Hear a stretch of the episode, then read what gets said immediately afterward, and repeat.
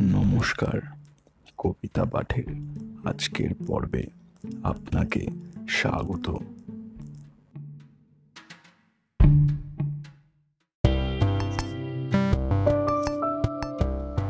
আজকে আমার নিবেদন কবি সুকুমার রায়ের বিখ্যাত কালো ছই কবিতা, কুমড়ো পটাশ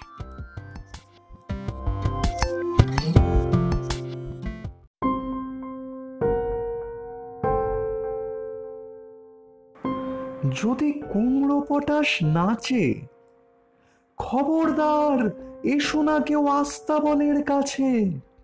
চাইবে না কো ডাইনে বাঁয়ে, চাইবে না কো পাছে। চার পা তুলে থাকবে ঝুলে হট্টমূলার কাছে। যদি কুমড়ো পটাশ কাঁদে, খবরদার খবরদার, বসবে না কেউ ছাদে।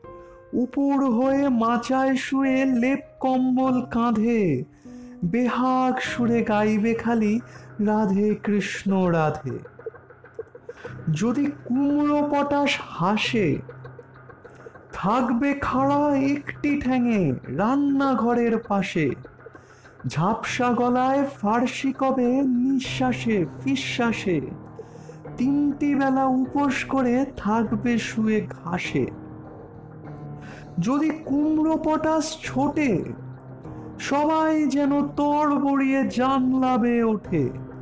হুঁকোর জলে আলতা গুলে লাগায় গালে ঠোঁটে, ভুলেও যেন আকাশ পানে তাকায় না কেউ মোটে। যদি কুমড়ো পটাশ ডাকে, সবাই যেন সামলা ইটে গামলা চড়ে থাকে। ছেঁচকে শাকের ঘন্ট বেটে মাথায় মলম মাখে, শক্ত ইটের তপ্ত ঝামা খসতে থাকে নাকে। তুচ্ছ ভেবে এসব কথা করছে যারা হেলা, কুমড়ো পটাশ জানতে পেলে বুঝবে তখন ঠেলা। দেখবে তখন কোন কথাটি কেমন করে ফলে। আমায় তখন দোষ দিও না, আগেই রাখি বলে।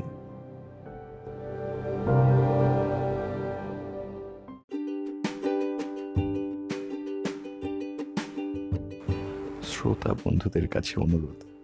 অবশ্যই জানিও কেমন লাগছে আমার কবিতা পাঠ। আর শেয়ার করতে কিন্তু ভুলো না। তোমার শেয়ার আমায় পৌঁছে দিতে পারে বহু মানুষের কাছে। এছাড়াও আমার আপকামিং এপিসোডসের আপডেটস পেতে সাবস্ক্রাইব করো আমার চ্যানেল ধন্যবাদ।